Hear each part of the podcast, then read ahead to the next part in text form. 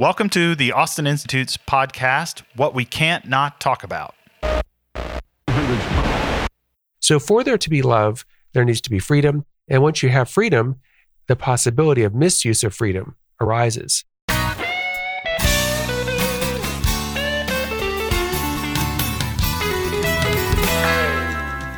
Hello, everyone, and welcome back to another episode of What We Can't Not Talk About, the podcast of the Austin Institute for the Study of Family and Culture.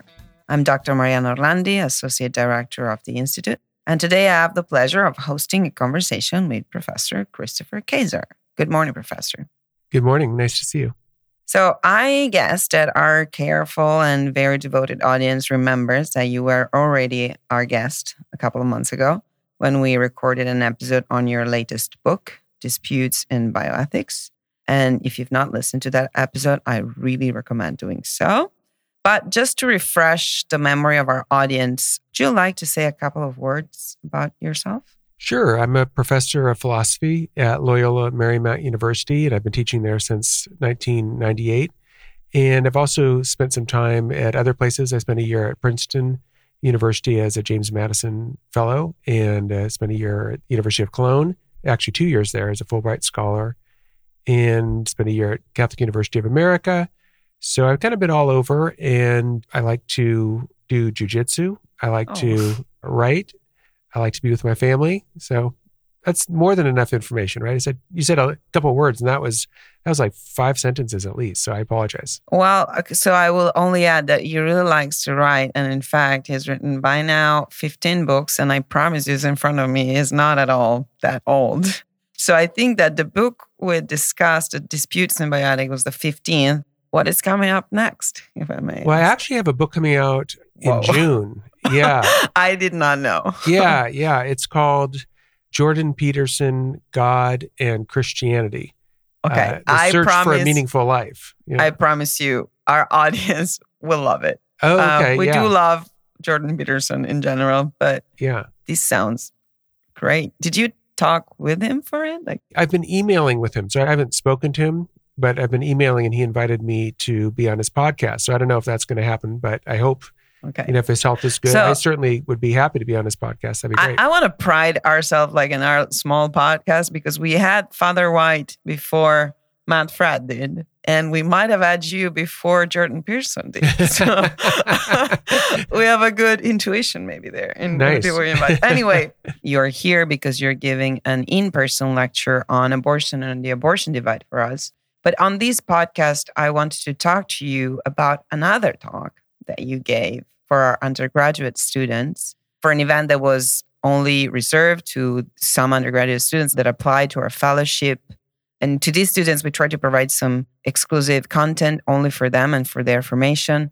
And you gave this beautiful talk on well, the title was The Compassion of God in COVID 19. But I would say that it was a talk on the problem of evil, which is not exactly the easiest philosophical or theological question. But I'm hoping, and, and you agreed before coming here, that you could say something for our online audience about that. So if you, as you did, if you agree to speak about it, I would start with the basically the conclusion. So the question being, does the existence of evil disprove the existence of God? Well, that is a classic question. And as I'm sure you're aware, it's been debated and talked about for centuries and centuries. So today I'm going to provide a definitive answer that will end all questioning forever. Right. Uh, no, actually, maybe it. not. Maybe not exactly all questions forever. But no, it is really a classic question. And so contemporary philosophers have taken up this question and basically have distinguished two different versions of the problem of evil. So, on the one hand, there is what's called the logical problem of evil, and on the other hand, the evidential problem of evil. So, the logical version of the problem of evil is this if God is all powerful, God can do anything he wants. If God is all good, everything that God wants to do is good. So, if we think God's compassionate, he's all good. And if God is all knowing, then he knows all about evil. So, there seems to be a big problem because obviously there is evil in the world. So it seems to follow that either God is not really all powerful, he would get rid of evil if he could, but he's just lacking the power, or maybe God is not all good, that he is powerful enough to get rid of all evil, but he's not good and compassionate, so he doesn't do what he could do. Or it could be that maybe God is not all knowing and there is evil in the world and God just is unaware of it. But of course, the view of Muslims, Christians, and Jews is that God is all powerful and God is all good and God is all knowing. So there's a kind of puzzle here. So that's the logical problem of evil. And in the talk, what I pointed out is there actually is a consensus among philosophers today that this version of the problem of evil actually fails to show that God does not exist. And the reason it fails is that the premise that if God is all good, he would get rid of all evil presupposes an idea that's highly questionable. And the highly questionable idea is this Must a good agent get rid of all evil that that agent has the power and opportunity to prevent? And when you think about it, it seems that there are many, many cases we can think of where an agent has the power to prevent some suffering or some evil, and yet we would still judge that agent to be a good agent despite not preventing that evil. So let me give you a couple examples. Please. Dentists, for example, mm. an experienced dentist would realize that in some cases, dental procedure that they're going to do will cause suffering for the patient. And yet, a good dentist may judge that it's better for the patient to suffer the root canal, let's say, rather than suffer the greater evil and the greater suffering of having an infected mouth and leading to infection of the brain. And frankly, it can lead even to death. So it's not as if the good dentist enjoys inflicting suffering on the patient. In fact, a good dentist tries to avoid that as much as possible. But a good dentist is willing to accept the reality that this dental intervention may cause some suffering for the sake of preventing an even greater suffering, like, say, death. So Okay, and and on this, I think that the natural question that follows is: Isn't there a difference between suffering and evil? There is. There is. So one way to think about it is that evil might be defined as a lack of due perfection. And so some evils that people endure are actually not causing suffering. So for instance, let's say right now that I have there are certain forms of cancer that you're not aware that you have them until shortly before you die right? So there are forms of cancer that basically you feel pretty much okay. And then they discover it maybe only two or three weeks before you die because maybe you feel a little tired and things like that. So if you had that sort of cancer, what I would say is there's an evil in your body, right? Your body is diseased. And yet, three months earlier, you may not be suffering at all because you're not aware of the evil that's in your body. So, what is suffering? Suffering would be something that always involves consciousness. That is to say, you can't really be suffering if you're not aware of the pain that's being involved. So you can distinguish, therefore, between evil on the one hand and suffering. Now, normally they overlap. That is to say, characteristically, people experience both evil and suffering. So if you get stabbed, say, obviously there's an evil there in that the knife is in your body and it you know doesn't belong there. So your body experiences a lack of due perfection where your body's not working correctly any longer because the knife has stabbed you and now you're cut. So there's a lack of due perfection. And in that case, it also involves suffering, right? Because if you get stabbed, of course, it's going to hurt and there's going to be pain. But you can differentiate those two things. You can have a case where there is suffering, but no evil. I'm thinking of labor, giving birth. It's yeah, not evil, right? Exactly. I mean, we cannot associate the two things. No, that's it's right. And you painful, could, but that's right. You could have suffering where there's no evil. So a woman uh, giving birth, of course, it hurts, but is it an evil thing to give birth? Well, no. I think a mother giving birth would typically not say this is evil, but this is great. You know, it's great to have the pregnancy over. It's great to have the baby about to be born. But it, yes, it is suffering for sure. So I wouldn't want to jump around because I know what you were saying, you know, the pain of the dentist means, you know, that not all suffering is without a reason. And I know that you also gave to our student the different theodicies that try to justify this existence of evil. And I would like you to tell some words about these different theories of why evil sure. should exist.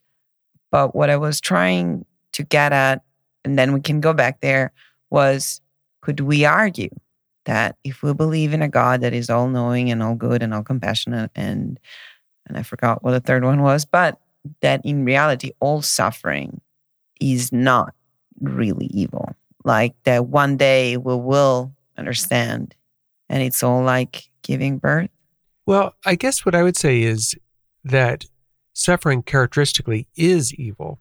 That is to say, characteristically, when people go through bad things, it really is bad. So I don't want to deny that.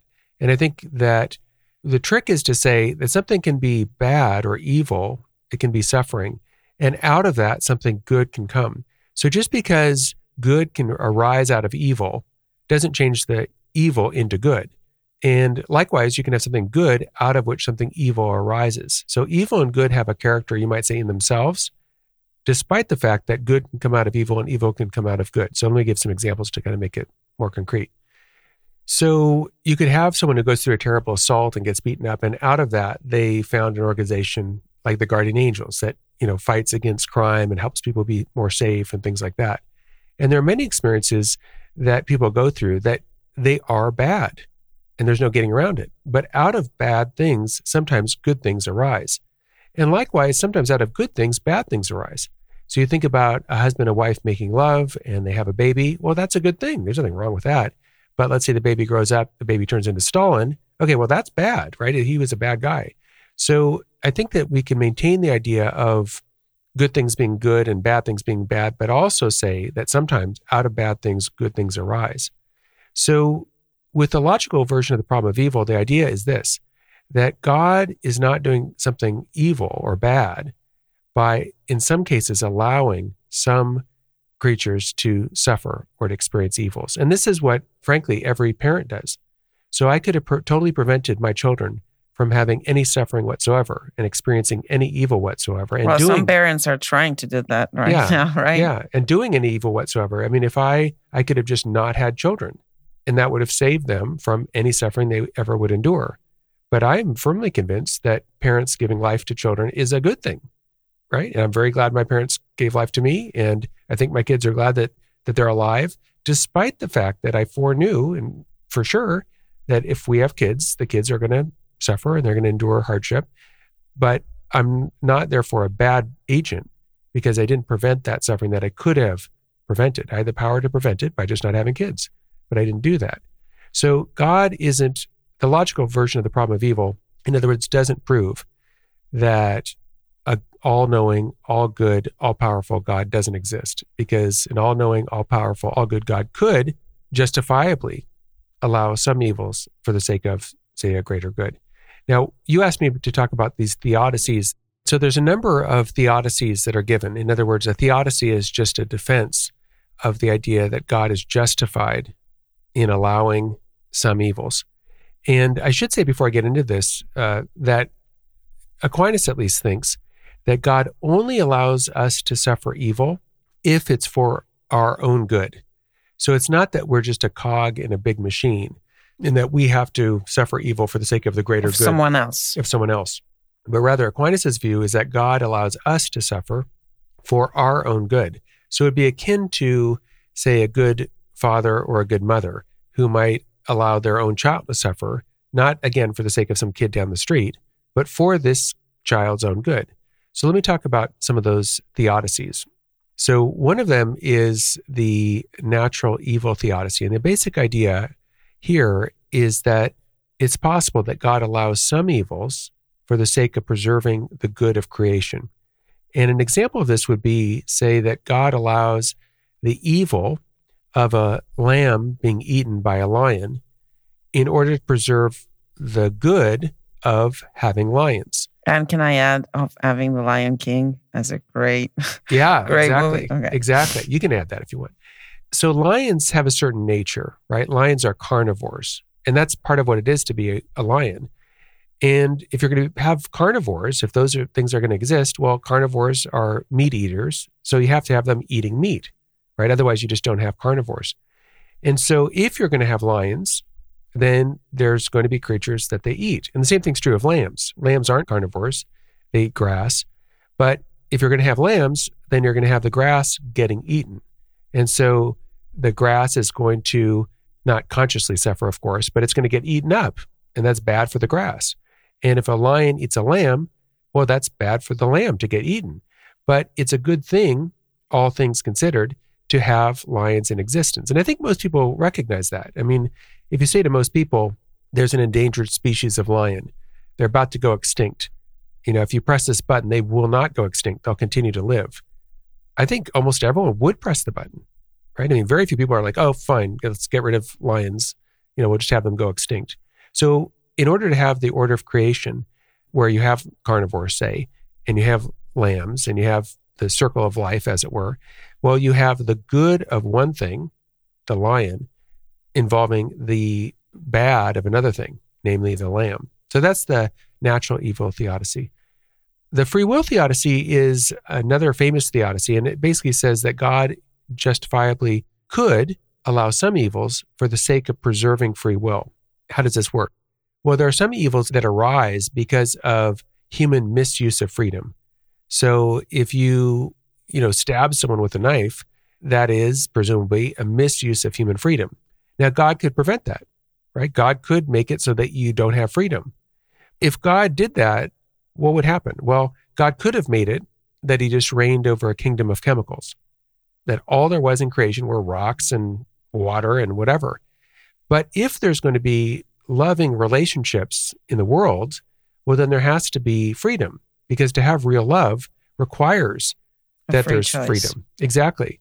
And once you have freedom, it always becomes possible that that freedom is misused. Now, you could say, well, look, why doesn't God just not give us freedom?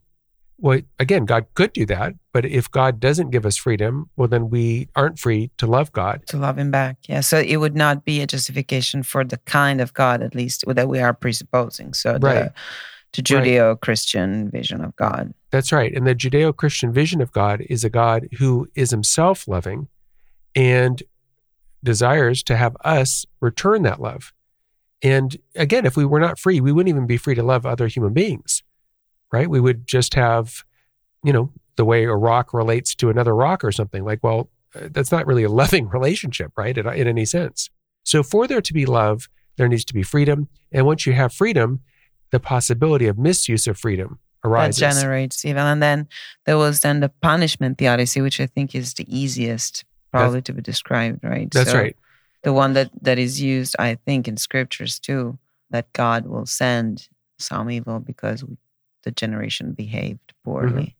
But on that, and since we're talking about COVID 19, the first question that would come to mind is Do you see a pandemic as a possible punishment from God?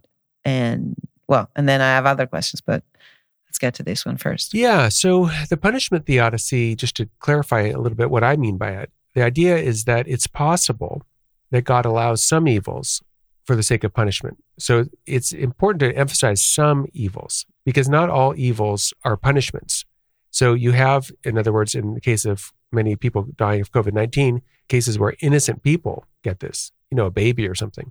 And so I think scripture also is clear that it's not the case that all suffering is the result of punishment because you have people like Jesus of Nazareth, and at least Catholics believe that Mary also was without sin, who nevertheless, both those people did suffer a lot.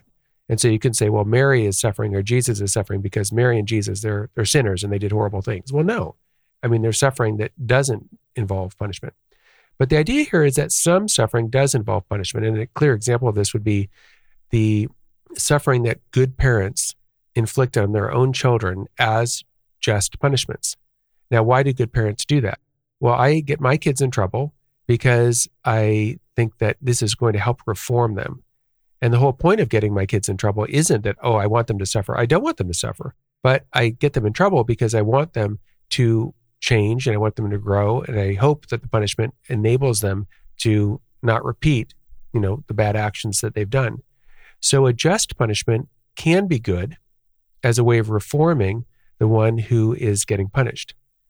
And just punishments also are good insofar as they protect the whole community.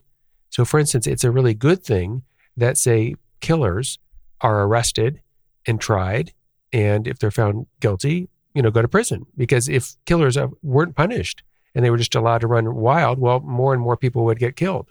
So it's a, protecting the whole community to have, say, killers off the street and get punished. And punishment also is a good because it restores the order of justice.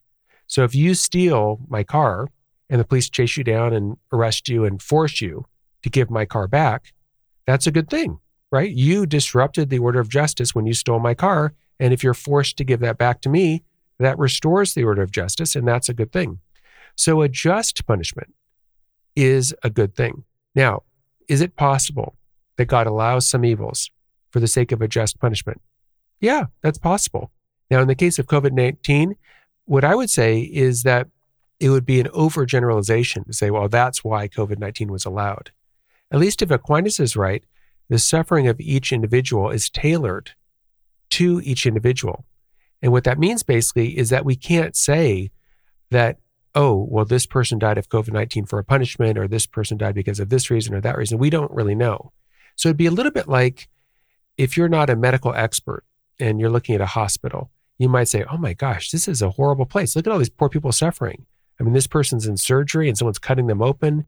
This person's getting an IV put in by the nurse, and that's horrible. And if you looked at it from the outside, you might think this is just terrible. But if you're a medical expert, you realize that at least the good doctors and the good nurses are never Intending. inflicting, intending suffering to harm the patient. Mhm. Rather, everything that goes on in a good hospital is aimed solely for the good of those patients, right? So if this patient needs surgery, obviously you know, that's a tough thing to have to undergo surgery, but it's for that patient's good.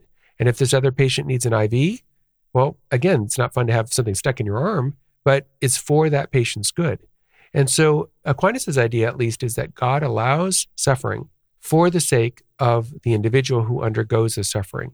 Now, could that be in some particular cases a just punishment? It could, yeah, theoretically. But we couldn't, and I think shouldn't, overgeneralize and say, oh, well, COVID 19, that's just God's punishment. God is, you know, angry with the world and sends this to correct the world. Wake us up. Yeah, yeah. I don't think that works, at least on Aquinas' view of why God might allow suffering in particular cases. Yeah, I I hate that English is my second language because I'm thinking of that quote from C.S. Lewis when he speaks about pain. I think it was something he said when he was speaking on the radio that we are like a chalk of wood and pain is like the carpenter or the artist that is cutting that wood to transform us and to make us into the perfect sculpture that our life should be. What that brings to mind to me, and it's a question for you, is do you think that today and my our generations are simply less used to the idea that living involves suffering and then there is this tendency of thinking that suffering is necessarily something to be avoided at all costs I think that is something that some people feel that suffering is to be avoided at all costs. But I think upon reflection, we can see that suffering is actually instrumentally good in many situations. So, suffering allows us in many situations to avoid a greater evil. Think of a child who puts her hand on the stove and then immediately removes it because it's very hot. It actually is good that the child does that. There's a very rare medical condition called chronic insensitivity to pain syndrome. And people that have this condition actually feel no physical suffering. So they could put their hand in the stove and just leave it there and it wouldn't bother them. Cutting off their fingers like you or, or me getting a haircut just doesn't bother them at all. But these people who have this syndrome tend to die before they reach the age of 20 because they injure themselves just terribly and they literally don't feel any pain. So they continue doing whatever is damaging them and many times they end up dying. Very often they're blind. And the reason is that when we have something in our eye, we're very careful and very gentle when we touch our eyes because it's so sensitive and we feel great pain if we touch too hard. But they don't feel that. So they will, if something's a little bit in their eye, they will scratch their eye basically and blind themselves. So no one enjoys suffering. But feeling pain actually is instrumentally good in many cases to help us avoid an even greater thing like being blind or even dying. And we can see also outside of a physical context how suffering can be good. I, I, imagine many, many people can think about their own lives and think about suffering they've gone through. For instance, maybe a boyfriend or girlfriend broke up with you when you were in high school and you think, oh my gosh, I was so sad and that was just terrible. But in many cases, you can look back and say, you know, that was sad and I really didn't enjoy that. But I learned. I learned, and I'm really glad that I didn't marry that person, say because you realize now, wow, if I had married my high school sweetheart, Mhm. we would be, you know, huge trouble right now. We would have gotten divorced and fighting over the kids, and it would have been a disaster. So, again, it's not to say that suffering by definition is never enjoyable, but in many cases, we can even look at our own lives and look back and say, as hard as that was, I'm glad that, you know, I broke up with my high school sweetheart, right? Because I can see now that it would not have ended well at all. I would personally prefer to have broken up in high school rather than get married, have three kids, and you have a horrible divorce and it's a catastrophe. So, Professor, let me close, I think, because we already stole too much of your time today, but it was great as usual to have you with us. You decided to talk about the problem of evil. And you are a professor, you meet a lot of students, you met them, including, you know, remotely during this year with the pandemic. Let me ask you this this pandemic, did it somehow decrease the tendency of young students to look for God? Or did it work the opposite way? So, does evil really disprove the existence of God, or does it actually make us look somewhere that is not in this word?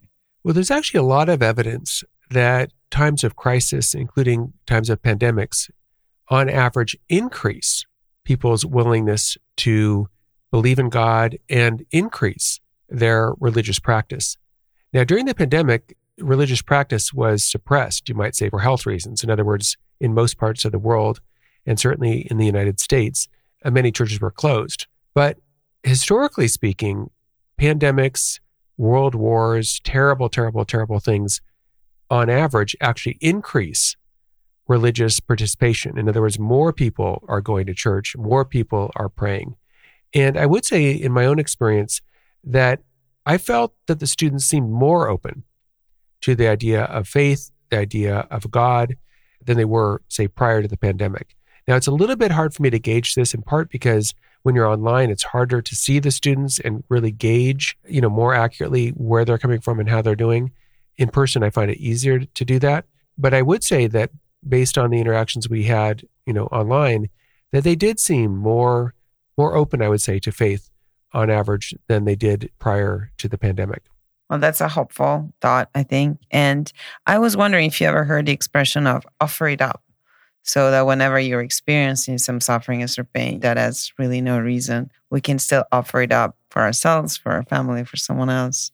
Does that resonate? Yes. Yes, I have heard of that phrase for sure. Something my mom actually often said to me. Mm. And yeah, it comes from an idea that's found in scripture where Paul says, I make up in my own body the sufferings that are lacking in the body of Christ. So Christians, of course, believe that Jesus suffered on the cross, suffered all the way to death. But Christians also believe that every baptized person is part of the body of Christ. So Christ suffered in his earthly body when he was here on earth, but the body of Christ continues to suffer after Jesus has ascended into heaven. And an indication of this is actually also in the New Testament where Christ appears to Saul. Saul's knocked off his horse, and a voice from heaven says, Saul, Saul, why are you persecuting me? And it's a voice of Jesus. And what Saul has been doing isn't harming the physical body of Christ while it was on earth, but rather harming the body of Christ, the members of the church. So the idea is that all people of faith, all Christians, are parts of the body of Christ. And just as Christ suffered for the sake of redemption, for the sake of our salvation, so too the members of the body of Christ, when they endure suffering, can unite that suffering to the suffering of Christ and thereby do something good and useful and beneficial to others with their suffering. And that's why many people of faith say every morning the morning offering. They offer up to God all their joys, works, and sufferings of that day for the sake of the well being of others. And so, in that respect, the suffering that people endure can be made meaningful. It can be put to a good purpose, namely of helping others grow closer to God. Uh, Professor Kaczor, I don't know how much suffering it costed you to fly to Austin and to give these talks for us, but I can promise you that it's going to the ears of people that need to listen to these words and to all the great work you do. And we do look forward to reading your next book about Jordan Peterson. If you want to tell Jordan Peterson about us, we would be delighted to even having remote contact. Congratulations for your work, and we look forward to having you here again whenever you want. Great. Thank you very much. Appreciate it.